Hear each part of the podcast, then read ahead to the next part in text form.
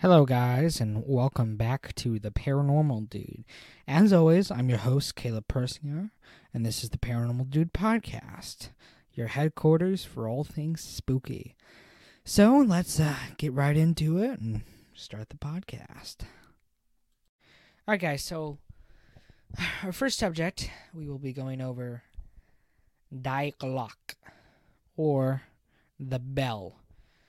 Um, and basically, what this thing was is it was a a a giant bell-shaped, cylinder-shaped, in the shape of a bell shaped sort of wonder weapon. Let me get my notes here. Uh, they had a certain name for those weapons.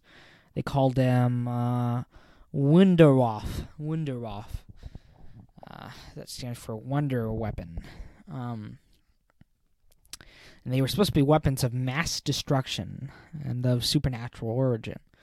And this is one called the Bell, and uh, it's referenced in um, in a 2000 book uh, by I'm not really saying his right name, his last name correctly, Wintukowiska, Winiwaska.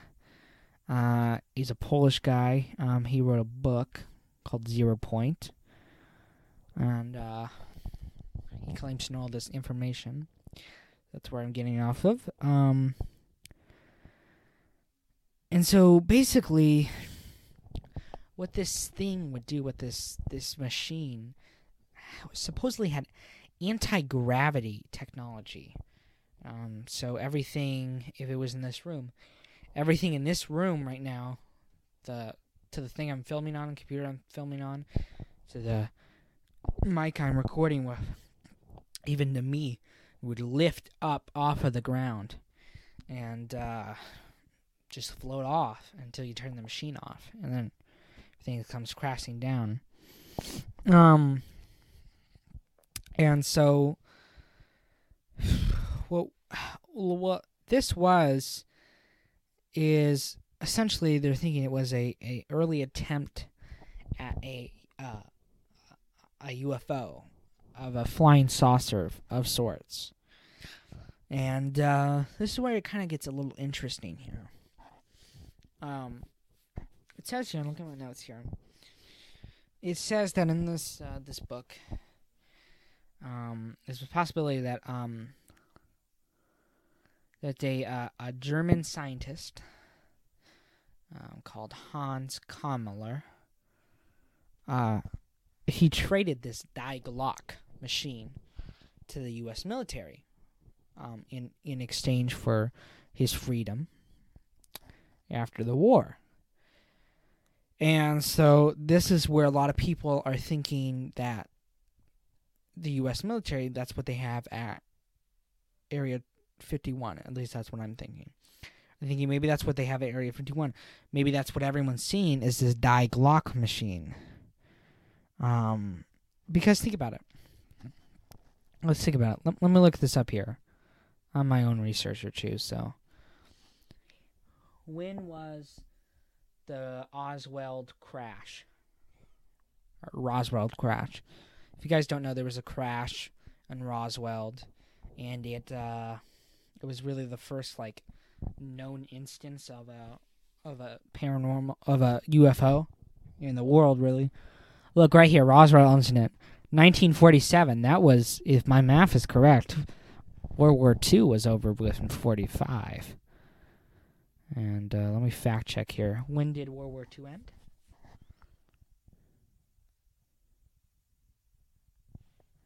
September 1st, World War II. 19th. Oh, 39. 39. And when did we when did we just say it was? Roswell crash. 40 Okay. Yes, yes. So the Roswell incident was uh, a fair amount of years after the end of World War II.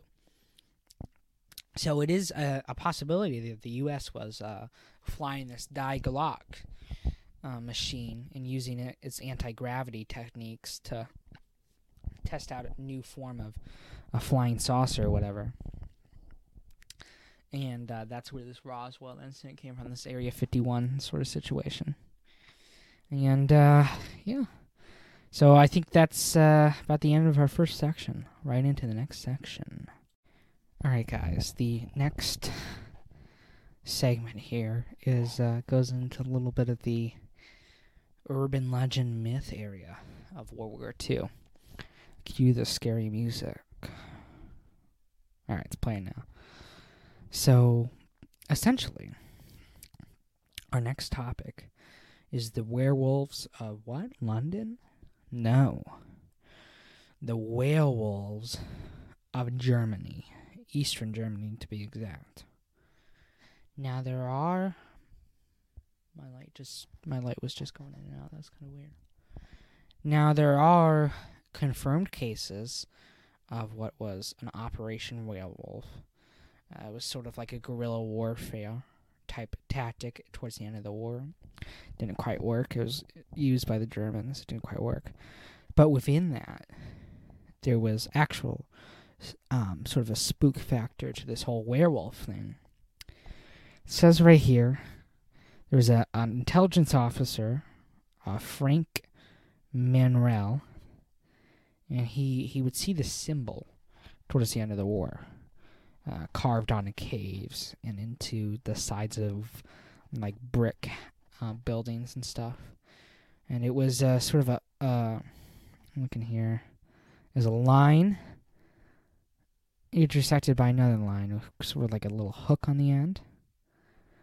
And he thought maybe, perhaps it was just a a, a poorly drawn swastika, which was, if you don't know, the symbol for um the uh the third regime um during World War II.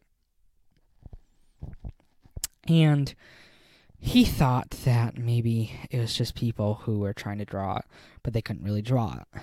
Well, it, it was very it was very interesting.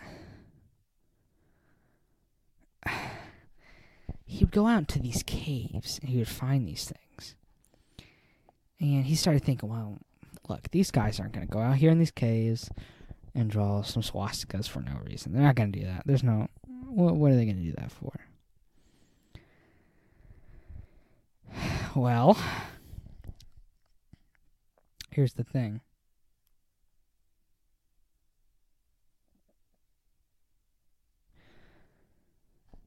So here's the thing. And this is where it gets dark. My theory here, in theories deriving from uh, multiple different um, sites, multiple different types of things. Essentially, what I'm thinking is these werewolves were were real. These were real werewolves, and that it was sort of uh, a backfire of like an experimental sort of. They were trying to make a super soldier, I believe, uh, a World War II German super soldier, and they were they were trying to probably create some sort of serum to enhance their muscles or perhaps enhance, you know, their cognit cognit thinking. I'm dyslexic people, so don't get on my case about my mispronunciation there. I think they they pumped them all full of experimental drugs, and some of those drugs maybe had implements of maybe wolf DNA because wolves run in packs. They follow their leader. Um, they're they're they can also survive on their own very well. They're lone wolves as well. Uh, they're very smart thinking. They're very strong, powerful creatures. And so that's what I'm thinking. Hitler is thinking. I think he was saying, "Hey, we got to get these super, super, uh, superhumans out here." Yeah. What end, what ended up happening is he made this horrid, sort of looking creature he wanted to keep it under wraps, kind of a little quiet, because he didn't want his people.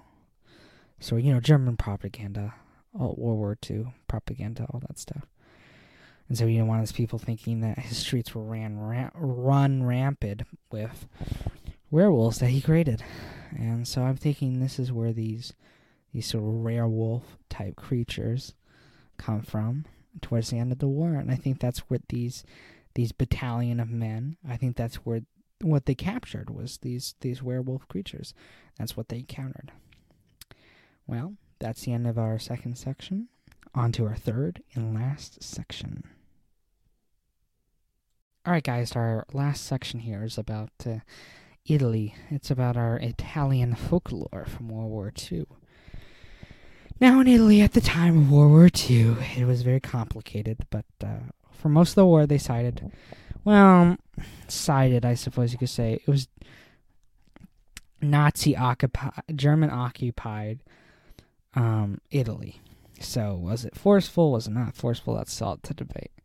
But they they were occupied by Germans, but they were an easy target for Americans because uh, it was it was closer to the coast than Germany was, so they could get more of their planes over there.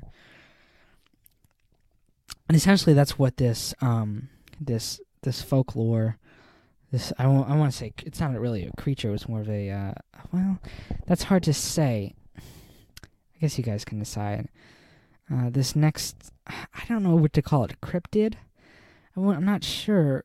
It w- it's called this folklore is called this urban legend is called Pippo. Now Pippo was a um. It was supposedly it was a death plane essentially, and uh, essentially, what people, the Italian citizens, uh, when they would go to sleep at night, and it was mandatory. They had a curfew. They couldn't be out past, you know, a certain time at night. And they would be in their houses, and they'd be afraid because they would hear this this howling death plane coming down. They go, you know, sort of how how planes go, and they didn't know if it was American. They didn't know if it was German. They didn't know what it was, really. And none of them actually ever saw the plane. They would just hear the plane. And they would know, oh my goodness, we're, we're going to get bombed. They would get threats. They were, they were scared. They were scared at, at all. They were scared, all of it. Because they would get this threatening, menacing sound at night, keeping them up at night. And they named it Pippo and uh, it, it, it, it, it was in, in all the villages across Italy, and they didn't know where it was coming from. And to this day, there's no documented planes like that there were in in in those villages of Italy. There was no documented records, at least. So perhaps it was a a, a secret German uh, you know, aircraft that they were testing out. Perhaps it was a secret American aircraft that they were testing out. Perhaps it was a interrogation strategy that uh, that the Germans put in place, maybe to sort of psychologically mess with the Italian people. Perhaps it was a, a st- psychological strategy that the Americans implemented. Uh, I'm not exactly sure. I mean, I couldn't tell you the answer. But I know for sure that, I mean, on numerous occasions, I mean, people even wrote here, they, they even. Uh, official documentations exist of, of this Pippo. This Pip, Pippo plane. And these official government things, they're saying, yeah, people heard this. This was a real thing but no one can figure it out. There's there's no actual proof other than people witnessing it. Um, perhaps it was a a, a, a psychological effect uh, that the pressure had on them with the war. Um, perhaps it was a cryptid, perhaps a sort of a cryptid that would feed off of their fear. Um, it was a that's a possibility. I mean, anything's really a possibility here. And uh, so yeah, guys. I mean, that's pretty much uh, that's pretty much the end of the podcast here. If you're wondering, well, what's up? Um, with the background today, yeah, that's right. I added the paranormal. It says paranormal right there. The background. I mean, guys, let me g- let you g- you guys let me know if it's good or if it's bad. I want to know from you guys. Um. So yeah. Other than that, uh, go check out the website. Uh, I've been posting recently behind the scenes, little behind the scenes pictures and and in in depth look of how I make the podcast. And uh, so yeah, go check it out and uh, let me know what episode content you guys want coming your way. I can comment on the uh, website too. I highly suggest you go check out the website. It's uh, linked in the description as always, uh, but it's you can also find it by searching up www.theparanormaldude.com slash wordpress.com. And uh, just go over there, check it out, and as always, stay vigilant because the paranormal is always happening.